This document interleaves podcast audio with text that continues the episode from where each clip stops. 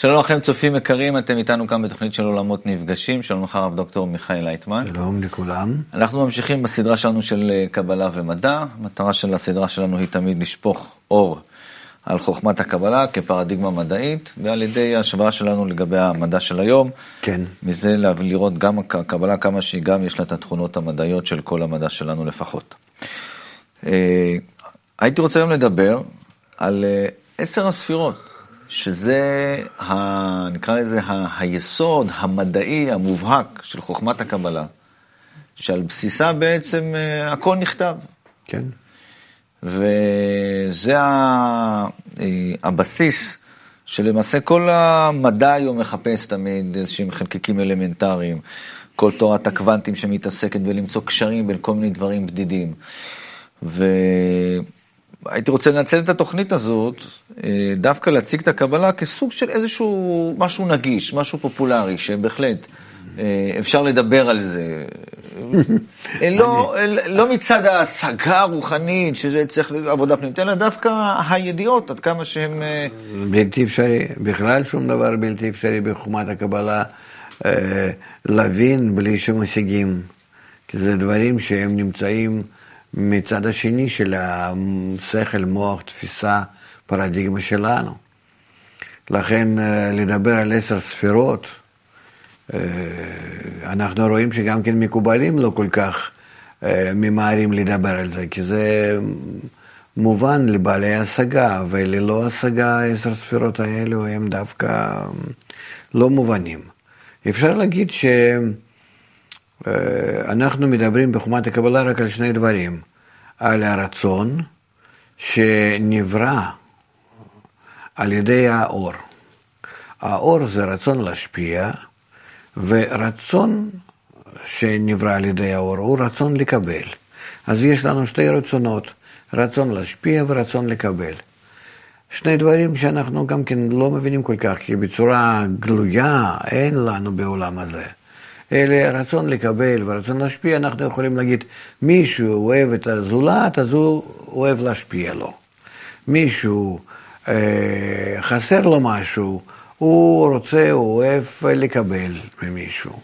זאת אומרת, השני כוחות האלה הם אה, מנוגדים, והם משלימים זה את זה. נגיד, אם אתה רוצה לקבל משהו, ויש לי את זה ואני רוצה לתת לך, אז רצון שלי לתת ורצון שלך לקבל, הם משלימים זה את זה, ויחד באותה פעולה מצדי השפעה ומצדך קבלה, כן? היא פעולה שהיא משלימה את שנינו ומחברת את שנינו, כן? כמו אימא עם תינוק נגיד, כן? התינוק רוצה חום שלה, אהבה שלה, לקבל ממנה אוכל וכן הלאה, טיפול, והיא מוכנה לתת לו, וכל מה שיש לה זה רק לתת ולספק לו. זה בעצם ברור לנו, וזה בצורה טבעית נמצא. כן? אבל כשאנחנו מתחילים לדבר כבר על החוכמה, איך לקבל, כאן כבר ישנה בעיה, שאנחנו כבר... אה, מתחילים כאן אה, לראות דברים לא פשוטים כאלה, חד-סטריים, אחד נותן והשני מקבל. אלא אם השני לא רוצה סתם לקבל, אלא הוא רוצה בחזרה אה, גם כן לתת להראשון. כן? זה מה שיש לנו עם הבורא. למה? כי הבורא הוא לא סתם נותן לנו, הוא משפיע עלינו, ומטרתו להביא אותנו למצב שאנחנו נהיה כמוהו. זאת אומרת שלא אנחנו נהיה סתם מקבלים ממנו, כי בקבלה ממנו אנחנו כל הזמן רק מקבלים, מקבלים, אנחנו משתמשים ברצון לקבל, רצון ליהנות מה שהוא ברא בנו, ובזה אנחנו לא מתקדמים בכלום. אנחנו ממשיכים להשתמש בצורה ישירה. ובזה אנחנו לא עולים בדרגה, בהבנה, בהשגה, בשום דבר, בסולם של ההתפתחות שלנו. אלא אם אנחנו נעשים אה, יותר ויותר דומים לו, אה, אז אנחנו יכולים להגיע למצב כמוהו. איך זה אפשר? זה אפשר אם אנחנו נהפוך את ה... תנאי שאנחנו מקבלים, שזה רק את זה אנחנו יכולים לעשות, לזה שאנחנו מקבלים על תנאי, שבזה אנחנו מחזירים לו את התענוג. אנחנו משתמשים כבר לא בנתינה שלו, אלא ברצון שלו כלפינו, ברצון לאהוב. אז על הרצון לאהוב שלו, אנחנו צריכים לענות ברצון לאהוב מצדנו. ואז אנחנו צריכים לפתח יחס אליו. אבל יחס אליו הוא צריך להיות יחס מיוחד, שאנחנו באמת מוכנים לקבל ממנו כל מיני דברים טובים, שככה זה יוצא ממנו, דברים הטובים, לרצון לקבל שלנו שהוא ברא, אבל בתנאי שאנחנו בזה אה, רוצים לגרום לו נחת. טוב גם כן. אבל איך אנחנו יכולים, בזמן שאנחנו מקבלים תענוגים, לחשוב עליו, אם התענוגים האלה ממלאים רצון ליהנות שלי? אני לא יכול, אני חושב רק על תענוגים עצמם. לכן מה שהכין בורא, הוא הכין צמצום. זאת אומרת, הוא הכין לנו כך, שאם אתם רוצים לקבל ממני תענוגים בצורה ישירה, בבקשה, יש לכם כאן עולם שלם. תקבלו תהנו, אבל זה לפי ההתפתחות. אני נותן לכם קצת תענוגים, אבל בעצם אני מביא אתכם לחושך ולסבל, שזה ילמד אתכם קודם כל שאתם תרצו אה, אה, לרכוש כוונת ההשפעה, איך להשפיע לי בחזרה. כי על ידי ההשפעה הזאת אליי, אתם נעשים כמוני. אתם תקבלו ממני כל טוב, אבל רק בכוונה להשפיע לי, כמו שאני הכל עושה בכוונה להשפיע לכם, ואז שנינו נהיה שווים, דומים, וכך אה, נתפתח, שאתם תגיעו לדרגה שלי, שזה נצחיות, שלמות, ללא, חיים ללא הגבלות, ללא חיים ממוות, זה ממש משהו ש, אה, ש, שמעולם העליון. ולכן אנחנו נמצאים בעולם הזה במצבנו, כך שאנחנו מאוד סובלים. וכל זה כדי שאנחנו אה, נוכל לפתח, לפתח בינינו יחסים של השפעה. שהבורא סידר בינינו כאלה יחסים, שאנחנו צריכים לתקן אותם, משנאה לאהבה, מקבלה להשפעה. ובמידה שאנחנו רוצים לעשות את זה, נאלצים לעשות את זה, רוצים ללמוד איך עושים את זה, במידה הזאת אנחנו מגיעים לפעולות אה, שהן כבר מתאימות אה, אליו. זהו. וכאן כבר אנחנו חוזרים לאותו מצב של עשר הספירות. שאם אנחנו מדברים על הוא נותן ואני מקבל, חד סטרי, אין כאן שום דבר חוץ משניים. המקבל והנותן. אני המקבל והוא נותן, אני פותח פה, כמו גוזל קטן, ומקבל. אבל אם אני רוצה לדעת ממי אני מקבל ולמה אני מקבל ואיך אני יכול להגיב עליו אה, ובאיזה צורה להיות דומה לו, מה כוונתו שאני אעשה כך גם כוונתי וכן הלאה. אז, מתפתח, אז מתפתחים בינינו הרבה מאוד פסי קשר, כן? אה, כיווני קשר. והם בסך הכל מביאים אה, יחס בינינו לעשר הספירות. שמצד אחד הבורא נותן, אבל יחד עם זה שהוא בורא בי רצון לקבל, שזה נקרא בחינה א', הוא גם כן בורא בי, יחד עם זה התגובה, שאני מתחיל להבין שהוא משפיע, אני מקבל ממנו, כדי להרגיש אותו. אז אני כבר מתחיל להרגיש, יש מישהו שהוא משפיע, שהוא נותן לי כל טוב, זה הוא רוצה לעשות ככה, יש לו רצון להשפיע טוב, ואני מקבל את זה, ואני מרגיש את ההנאה הזאת, ההטבה הזאת. אמנם שהרצון לקבל הוא לא ממני, גם רצון לקבל שבי הוא ברא. ו... אבל בכל זאת זה אה, מעלה אותי אליו, שאני אה, רואה שמצבו הוא יותר שלם, יותר אה, טוב, ואני רוצה להיות כמוהו, וזה כבר בחינה ב'. אחר כך בחינה ב' הזאת חושבת, אז מה אני יכולה לעשות? באיזה צורה אני יכולה להגיב?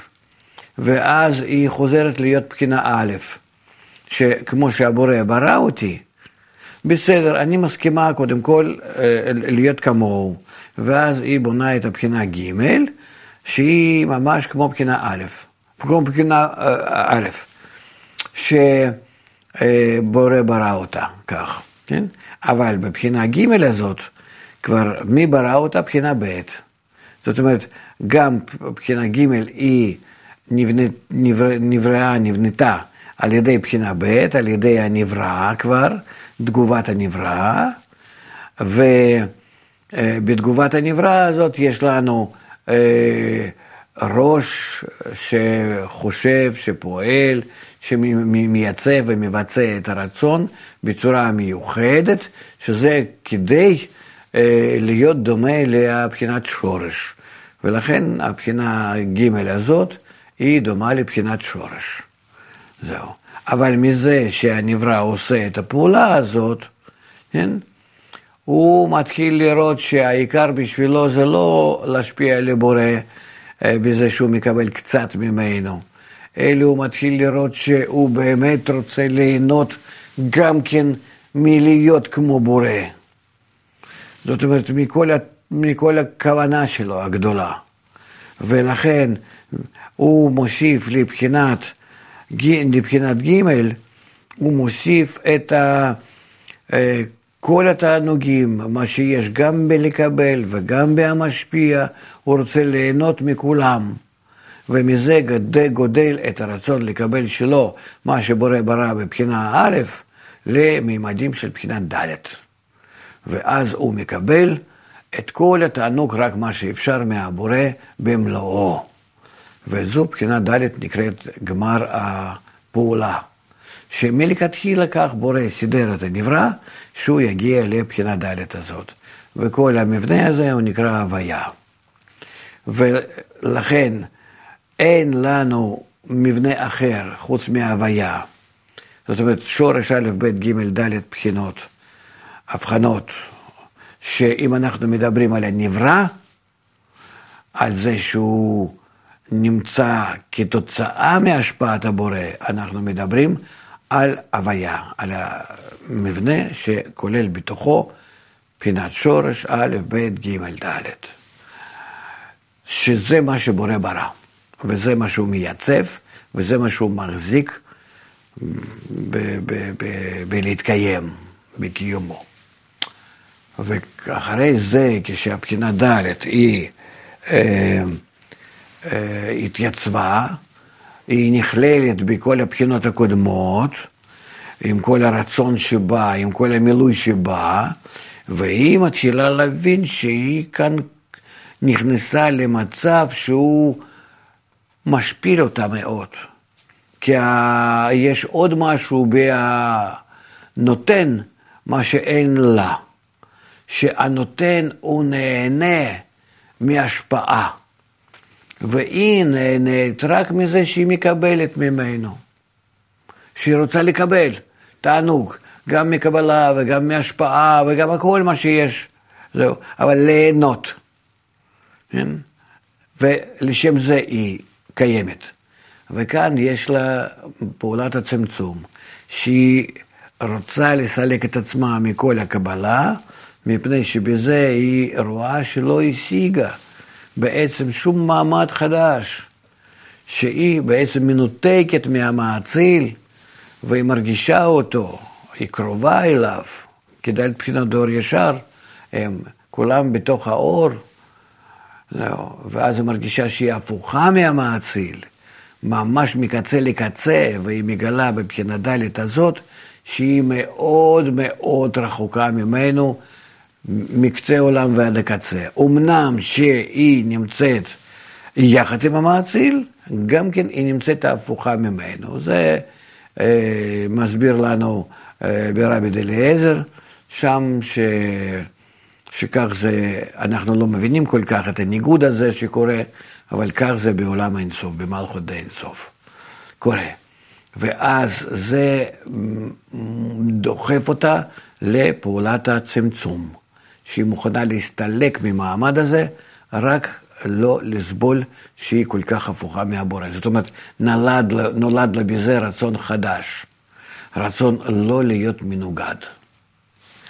ומאז והלאה היא מתחילה לתכנן משהו חדש, שאותם כל הפעולות שהיא עברה, כל המצבים שהיא עברה, הם בונים בה עכשיו, אה, בונים בה עכשיו את התוכנה חדשה, כביכול, הפעלה חדשה, שהיא חייבת להגיע להשתוות הצורה עם הבורא. והשתוות הצורה, היא מתחילה לראות שזה רק בתנאי שהיא מקבלת על מנת להשפיע. זה לא פשוט להגיע לזה.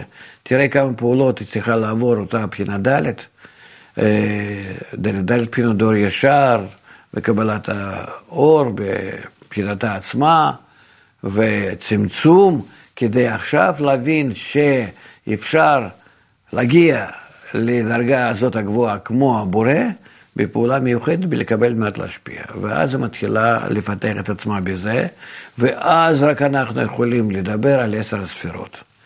וגם כן זה רק תחילת עשר הספירות, שהן מתפת... מתפתחות בצורה כזאת מלמעלה למטה, וזיווג דאקה, ואור חוזר, וטנטה וכן הלאה, שכל זה יישום של ההוויה בצורה מתקדמת. ועוד יש הרבה הרבה שלבים עד שאנחנו יכולים להגיד, או, oh, יש לנו עכשיו עשר ספירות ממש. כי ממש עשר ספירות הם אפילו לא מלמעלה למטה בהתפשטות עד העולם הזה, אלא בהתפתחות הנברא מעולם הזה ומעלה. אה, אז אנחנו יכולים על זה לדבר. עכשיו אה, צללת פנימה לתוך המבנה הזה והתרת לנו את כל התהליכים שקורים. כן, כי לפני... מאוד מאוד קשה לנו לדבר על העשר הספירות, כי זה תלוי כבר בכמה שהנברא רוצה להידמות לכל התכונות הבורא שהוא מגלה בתוך הרצון לקבל שלו. זאת אומרת, חייב להיות רצון לקבל מפותח, שבו אני מגלה איך הבורא מתייחס אליי. בכל מיני אופנים, בכל מיני דרגות האביות, בכל מיני מצבים, בכף ימין שמאל אמצע, וראש תוך סוף וכן הלאה, ואז כשאני בטנטות, כן, בתהליכים מיוחדים האלה, עובר ורואה את המצבים האלה בכל הרשימות ש, ש, שיש בי, ובכל השבירה שאני עברתי, ואז כשמגיע האדם הראשון והוא גם נשבר, וכל החלקים שלו מתרסקים ומתקללים זה בזה, אז אני בעבודה שלי ממטה למעלה, יכול להזמין עליי המאור המחזיר למוטב ולהתחיל לצרף את החלקים השבורים ולבנות מהם ממש עשר ספירות. שהם הם עשר הספירות כלפי הנברא שהוא נברא משיג אותם. ומה שמלמעלה מתפשט זה רק השורשים שלנו, שאנחנו לא יודעים, אנחנו נמצאים אחרי זה. מקובלים מספרים לנו איך נברא, מקים את עצמו מהשבירה ומעלה אותו לשלמות, ולאט לאט לשחזר את עצמו, לבנות את עצמו מהשבירה. ואז כשהוא מעלה את עצמו, אה, מרכיב את עצמו מהשבירה, אז הוא מתחיל להבין מה קורה לפניו. כי לפני זה הוא לא יודע, כמו שהאדם בעולם הזה, מאיפה הוא יודע על כל התהליך. אלא רק כשהוא הולך ומשיג, אז הוא משיג את השורשים שלו, ולכן הוא יכול לכתוב גם כן ממעלה למטה, גם ממטה למעלה, כל הדרך. ולכן אה, באמת שכל העשר ספירות האלה, ובכלל כל מה שאנחנו משיגים, אנחנו משיגים רק ממטה למעלה. אמנם שמקובלים מספרים לנו על ההשתלשלות מאינסוף אלינו. אה, ולמה הם מספרים על זה ככה לנו? כי בידיעת השורשים אנחנו נרצה להידמות אליהם. וזהו, לכן עכשיו אה, יש לנו רק אה, עניין אחד, זה להשתדל להרכיב את עצמנו. לעשר הספירות. ולכן אנחנו, אנחנו משתדלים להרכיב מבנה שזה נקרא עשר חברים, שהם יושבים ביניהם, וביחס מיוחד ביניהם הם מבטלים את עצמם, הם uh, מתקשרים ביניהם, כל אחד משפיע על אחרים, כל אחד דואג לאחרים, הם משתדלים לראות, לראות את עצמם שווים וכן הלאה, ועל ידי התנאים האלה הם בונים מבנה שכל אחד כלפי האחרים מגלה את עצמו כנקודת המלכות והאחרים כתת ראשונות. ואז הם מבינים מה זה עשר הספירות, שהם מרכיבים ביניהם. עבודה קפדנית, לא פשוטה, עקבית, ואז מתוך זה הם מתחילים להבין מהם הספירות האלו, זאת אומרת, מה יש בכל ספירה וספירה, בהתקללות כזאת הדדית שיש ביניהם.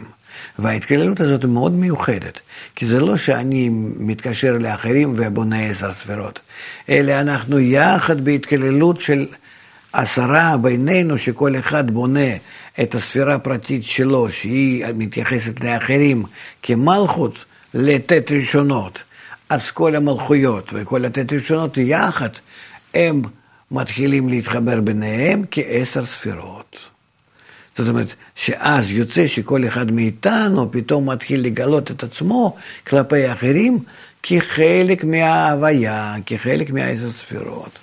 וכך אנחנו בעצם מתחילים לגלות מהם העשר ספירות האלה, האופי שלהם, הפסיכולוגיה שבהם, אנחנו יכולים לקרוא אותם כבר בשמות מיוחדות, שזה חסד, גבורה, תפארת, נצחות, יסוד, שכל זה מסביר לנו איכשהו במילולית, אה, כמו בעולם הזה, כל מיני תכונות, יחסים בין בני אדם, משהו קצת שזה שונה מרק להגיד הבחנות, שורש א', ב', ג', ד', אלא אנחנו לא כבר, כבר לא מדברים על האביות שישנה במלכות וכמה היא מקבלת וכמה נותנת, כמה, כמה גרמים.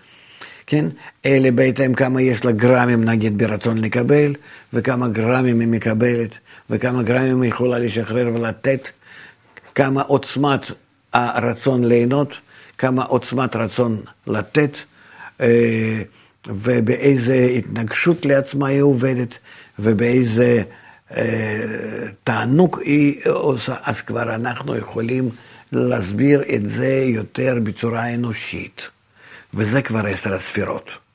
כי זה אה, כתר, חוכמה, בינה, חסד, גבורה, תפארת, נצח, עוד יסוד מלכות.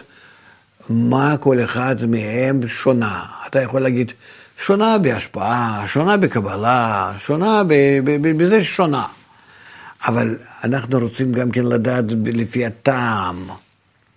טעם, מה שונה בזה לעומת זה ולעומת זה? למה זה הסלט כזה שקורה לנו, שהוא מתקשר מהנותן בספירת היסוד, והמלכות מקבלת ונהנית מהסלט הזה, כן?